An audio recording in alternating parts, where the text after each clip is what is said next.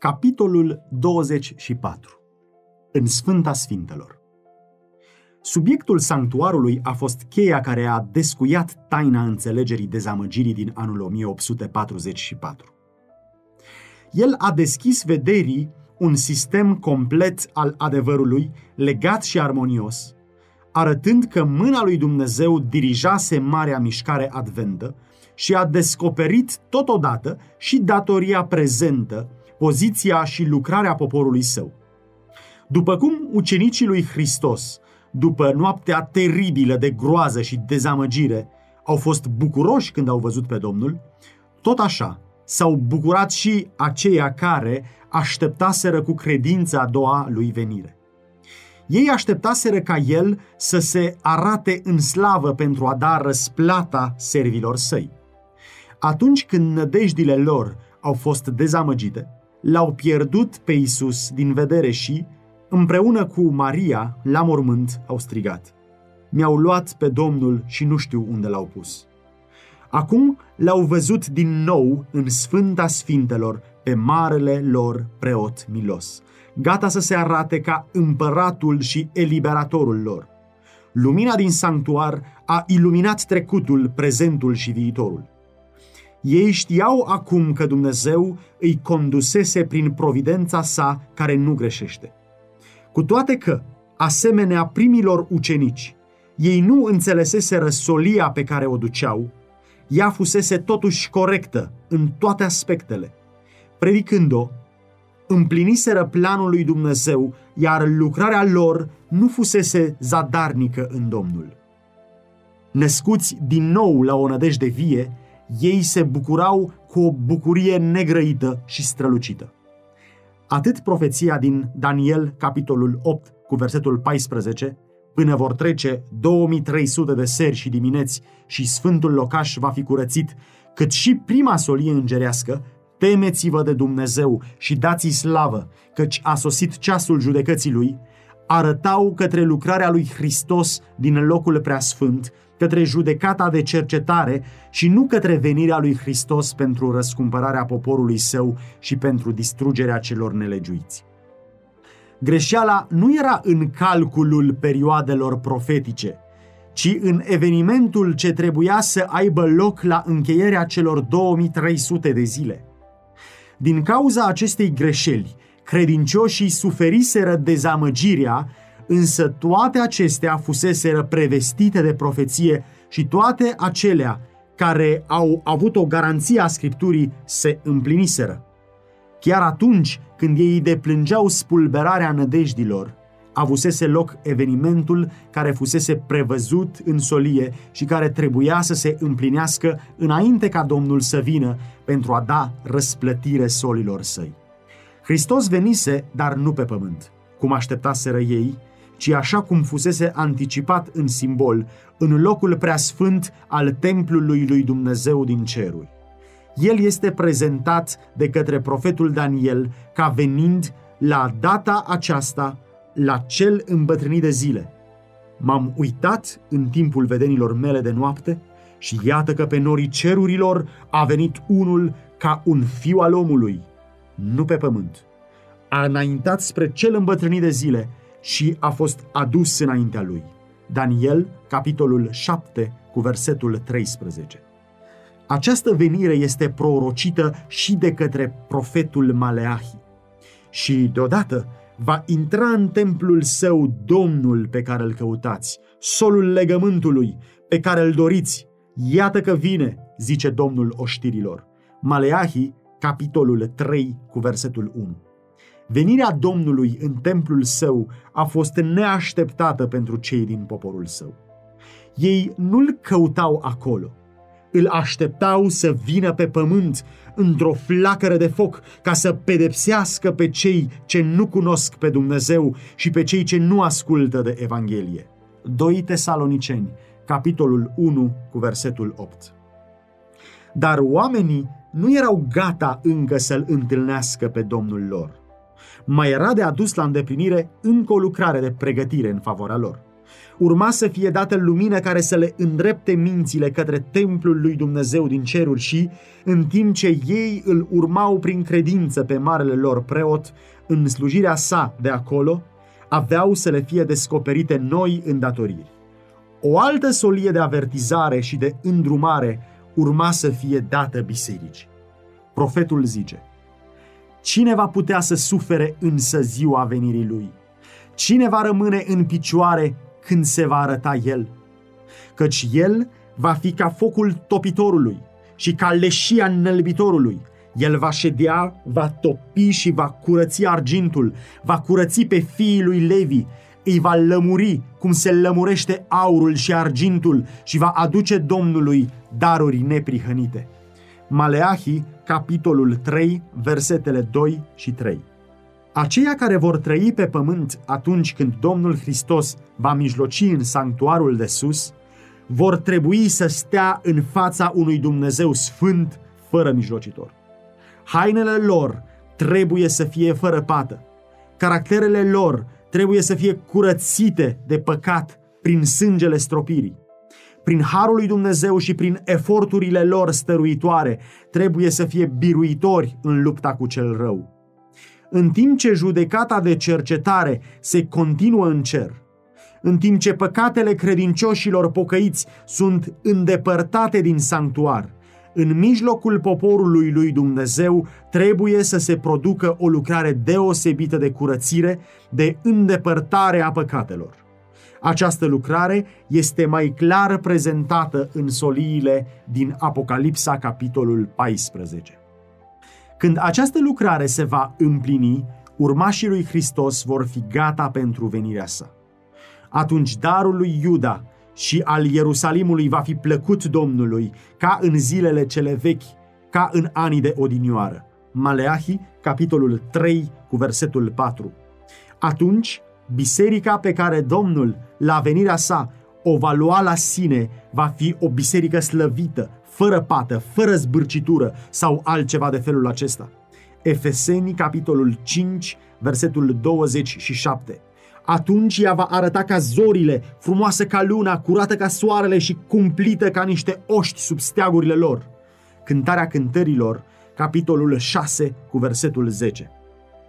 Pe lângă venirea Domnului în templul său, profetul Maleahi a mai prorocit a doua sa venire și anume venirea sa pentru aducerea la îndeplinirea judecății în cuvintele mă voi apropia de voi pentru judecată, mă voi grăbi să mărturisesc împotriva descântătorilor și preacurvarilor, împotriva celor ce jură strâmb, împotriva celor ce opresc plata simbriașului, care asupresc pe văduvă și pe orfan, nedreptățesc pe străin și nu se tem de mine, zice Domnul oștirilor. Maleahi, capitolul 3, cu versetul 5. Iuda se referă la aceeași scenă când zice Iată că a venit Domnul cu zecile de mii de sfinți ai săi ca să facă o judecată împotriva tuturor și să încredințeze pe toți cei nelegiuiți de toate faptele nelegiuite. Iuda, versetele 14 și 15. Această venire și venirea Domnului în templul său sunt evenimente separate și distincte. Intrarea lui Hristos ca mare preot în locul preasfânt pentru curățirea sanctuarului, așa cum a fost scoasă în evidență în Daniel capitolul 8 cu versetul 14. Venirea fiului omului înaintea celui îmbătrânit de zile, așa cum mi se prezintă în Daniel capitolul 7 cu versetul 13 și venirea Domnului în templul său, profetizată de Maleahi, sunt descrieri ale aceluiași eveniment. Și lucrul acesta mai este prezentat și prin venirea mirelui la ospățul de nuntă descris de Hristos în parabola celor 10 fecioare din Matei, capitolul 25. În vara și în toamna anului 1844 a fost proclamată solia Iată mirele vine – cele două categorii, reprezentate prin fecioarele înțelepte și cele neînțelepte, se găseau atunci în biserică. O grupă care aștepta cu bucurie venirea Domnului și care se pregătea cu grijă pentru a se întâlni cu el, o altă grupă care, influențată de teamă și acționând din impuls, se mulțumise cu teoria adevărului, dar căruia îi lipsea harul lui Dumnezeu. În parabolă, când a venit mirele, cele care au fost gata au intrat cu el la nuntă. Venirea mirelui, arătat aici, are loc înainte de nuntă. Nunta reprezintă primirea de către Hristos a împărăției sale. Sfânta cetate, noul Ierusalim, care este capitala și reprezentanta împărăției, este numită Miriasa, soția mielului. Îngerul i-a vorbit lui Ioan. Vino aici și îți voi arăta Miriasa, soția mielului. El m-a dus în Duhul, zice profetul, și mi-a arătat cetatea cea mare, Ierusalimul cel sfânt, coborând din cer de la Dumnezeu. Apocalipsa, capitolul 21, versetele 9 și 10.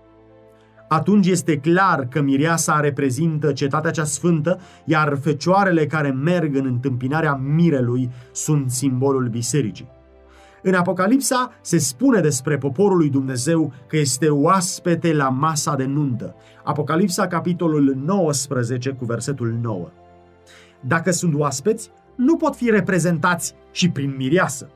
Hristos, așa cum declarase profetul Daniel, va primi de la cel îmbătrânit de zile în ceruri stăpânirea, slava și împărăția.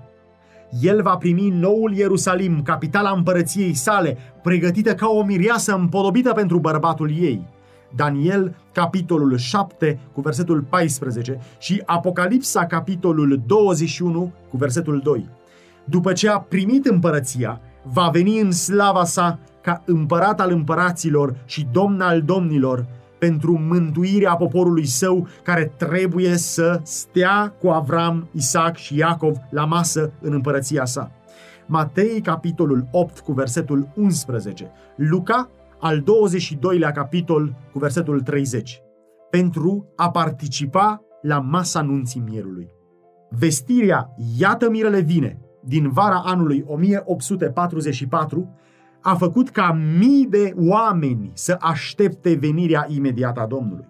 La timpul cuvenit, mirele a venit, dar nu pe pământ, cum se așteptau oamenii, ci la cel îmbătrânit de zile din ceruri, la nuntă, să-și primească împărăția.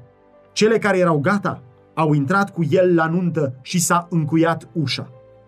Ei nu puteau fi prezenți în persoană la nuntă, deoarece ea are loc în ceruri, în timp ce ei sunt pe pământ. Urmașii lui Hristos trebuie să aștepte pe Domnul când se va întoarce de la nuntă.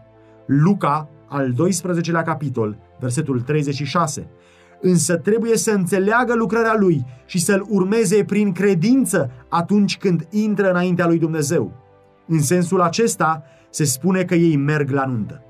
În parabolă, au intrat la nuntă aceia care aveau ulei în candele. Aceia care, odată ce au cunoscut adevărul din Scripturi, au avut și Duhul și Harul lui Dumnezeu și care, în noaptea celei mai amare încercări, au așteptat cu răbdare, cercetând Biblia după o lumină mai clară, au înțeles atât adevărul cu privire la sanctuarul din ceruri, cât și noua slujire a Mântuitorului, iar prin credință l-au urmat în lucrarea sa din sanctuarul de sus. Toți aceia care, prin mărturia scripturilor, primesc aceleași adevăruri, îl urmează pe Hristos prin credință când intră înaintea lui Dumnezeu pentru a aduce la îndeplinire ultima lucrare de mijlocire, la a cărei încheiere să-și primească împărăția. Toți aceștia sunt reprezentați ca unii care intră la nuntă. În parabola din Matei, capitolul 22, este prezentat același tablou al nunții, dar judecata de cercetare este reprezentată clar ca având loc înainte de nuntă. Înainte de nuntă, împăratul intră să-și vadă oaspeții, să vadă dacă toți sunt îmbrăcați în haine de nuntă, haina fără pată a caracterului, spălată și albită în sângele mielului. Matei, capitolul 22 cu versetul 11 și Apocalipsa, capitolul 7 cu versetul 14. Acela care este găsit fără haină de nuntă este aruncat afară, dar toți aceia care la cercetare sunt găsiți având haină de nuntă sunt primiți de Dumnezeu și socotiți vretnici să moștenească împărăția și să stea pe tronul său. Această lucrare de examinare a caracterului, de a hotărâ cine sunt aceia care sunt pregătiți pentru împărăția lui Dumnezeu, este judecata de cercetare care încheie lucrarea din sanctuarul de sus. Când lucrarea de cercetare se va încheia, când cazurile acelora care în toate viacurile au mărturisit că sunt urmașii lui Hristos au fost examinate și hotărâte, atunci și numai înainte se va încheia harul, iar ușa milei se va închide. Astfel, printr-o singură declarație scurtă, cele care erau gata au intrat cu el la nuntă și s-a încuiat ușa. Suntem aduși la slujirea finală a Mântuitorului, la data când lucrarea cea mare pentru mântuirea omului va fi terminată. În serviciul sanctuarului pământesc care, așa cum am văzut, era o preînchipuire a serviciului din cel ceresc, când marele preot, în ziua de ispășire, intra în Sfânta Sfintelor, slujirea din prima despărțitură înceta. Dumnezeu poruncise să nu fie nimeni în cortul întâlnirii când va intra Aron să-și facă ispășirea în Sfântul Locaș până va ieși din el. Levitic, capitolul 16, cu versetul 17. Astfel că, atunci când Hristos a intrat în Sfânta Sfintelor pentru a aduce la îndeplinire lucrarea de încheiere a ispășirii, el a încetat slujirea în prima despărțitură. Dar când s-a încheiat slujirea din prima despărțitură, a început lucrarea din a doua despărțitură. Când în serviciul simbolic marele preot părăsea Sfânta în ziua ispășirii, intra înaintea lui Dumnezeu pentru a prezenta acolo sângele jertfei pentru păcat în favoarea întregului Israel, care se pocăia cu adevărat de păcatele lui. Tot astfel, și Hristos a terminat prima parte a lucrării sale ca mijlocitor al nostru pentru a începe a doua parte a lucrării, mijlocind mai departe cu sângele său înaintea Tatălui în favoarea păcătoșilor. Acest subiect n-a fost înțeles de adventiști în anul 1844. După trecerea timpului, când Mântuitorul a fost așteptat, ei tot mai credeau că venirea sa este aproape. Ei susțineau că ajunseseră la o criză serioasă și că lucrarea lui Hristos ca mijlocitor al omului înaintea lui Dumnezeu încetase. Socoteau că Biblia învață că timpul de har al omului avea să se încheie cu puțin înainte de venirea reală a Domnului pe norii cerului. Acest lucru părea clar din acele texte biblice care arată spre un timp când oamenii vor căuta, vor bate și vor striga la ușa milei, dar ea nu se va deschide și mai aveau o problemă cu privire la data la care ei așteptaseră venirea lui Hristos. Dacă aceasta n-ar marca mai degrabă începutul acestei perioade care urma să preceadă imediat revenirea sa. Dând avertizarea că judecata este aproape, ei simțeau că lucrarea pentru lume fusese îndeplinită și se eliberaseră de povara de pe suflet pentru mântuirea păcătoșilor, în timp ce batjocurile răutăcioase și hulitoare ale celor nelegiuiți li se păreau a fi o altă dovadă că Duhul lui Dumnezeu fusese retras de la aceia care le pădaseră mila sa. Toate acestea i-au întărit în credința că harul fusese închis sau, așa cum se exprimau ei atunci, ușa milei se închisese. Dar, odată cu cercetarea problemei sanctuarului, a venit o lumină mai clară. Au văzut că fuseseră corecți în credința că sfârșitul celor 2300 de zile în anul 1844 marca o criză importantă. Dar în timp ce era adevărat că ușa nădejdii și a harului prin care oamenii timp de 18 secole au avut intrare la Dumnezeu se închisese, a fost deschisă o altă ușă, iar iertarea păcatelor a fost oferită oamenilor prin mijlocirea lui Hristos în locul preasfânt. O parte a slujirii sale se încheiase numai pentru a face loc alteia. Mai era încă o ușă deschisă către sanctuarul ceresc, unde Hristos slujea în favoarea păcătosului acum au înțeles aplicarea celor cuvinte ale Mântuitorului din Apocalipsa, adresate bisericii chiar pentru vremea aceea. Iată ce zice cel sfânt, cel adevărat, cel ce ține cheia lui David, cel ce deschide și nimeni nu va închide, cel ce închide și nimeni nu va deschide. Știu faptele tale. Iată, ți-am pus înainte o ușă deschisă pe care nimeni nu o poate închide. Apocalipsa, capitolul 3, versetele 7 și 8. Aceia care prin credință îl urmează pe Isus în marea lucrare de ispășire sunt cei care primesc binefacerile mijlocirii sale în favoarea lor, în timp ce aceia care leapă de lumina ce scoate în evidență această lucrare de slujire nu sunt ajutați prin ea.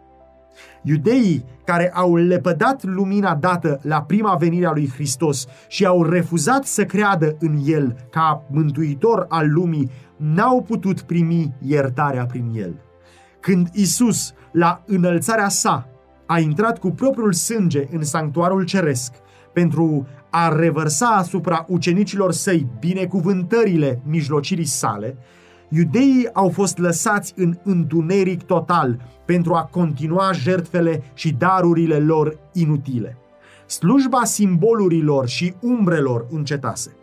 Ușa prin care oamenii găsiseră până atunci intrare la Dumnezeu nu mai era deschisă. Iudeii refuzaseră să-l caute pe singura cale prin care putea fi găsit după aceea, prin slujba sanctuarului din ceruri. De aceea, ei nu mai aveau nicio legătură cu Dumnezeu. Pentru ei, ușa era închisă. Nu aveau nicio cunoștință despre Hristos ca fiind jertfa adevărată și unicul mijlocitor înaintea lui Dumnezeu. De aceea, ei n-au putut primi binefacerile mijlocirii sale. Starea iudeilor necredincioși ilustrează starea de neglijență și necredința acelora care pretind că sunt creștini și care sunt neștiutori de bunăvoie cu privire la lucrarea milosului nostru mare preot.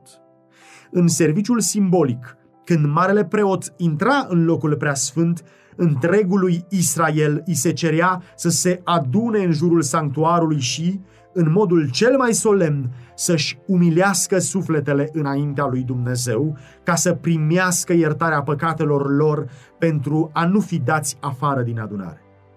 Deci, cu mult mai important este ca, în această zi reală a ispășirii, să înțelegem lucrarea marelui nostru preot și să știm ce ni se cere să facem. Oamenii nu pot lepăda avertizările pe care Dumnezeu le trimite în mila sa și să rămână nepedepsiți. O solie a fost trimisă din cer lumii din zilele lui Noe și salvarea lor a depins de felul în care ei au tratat solia.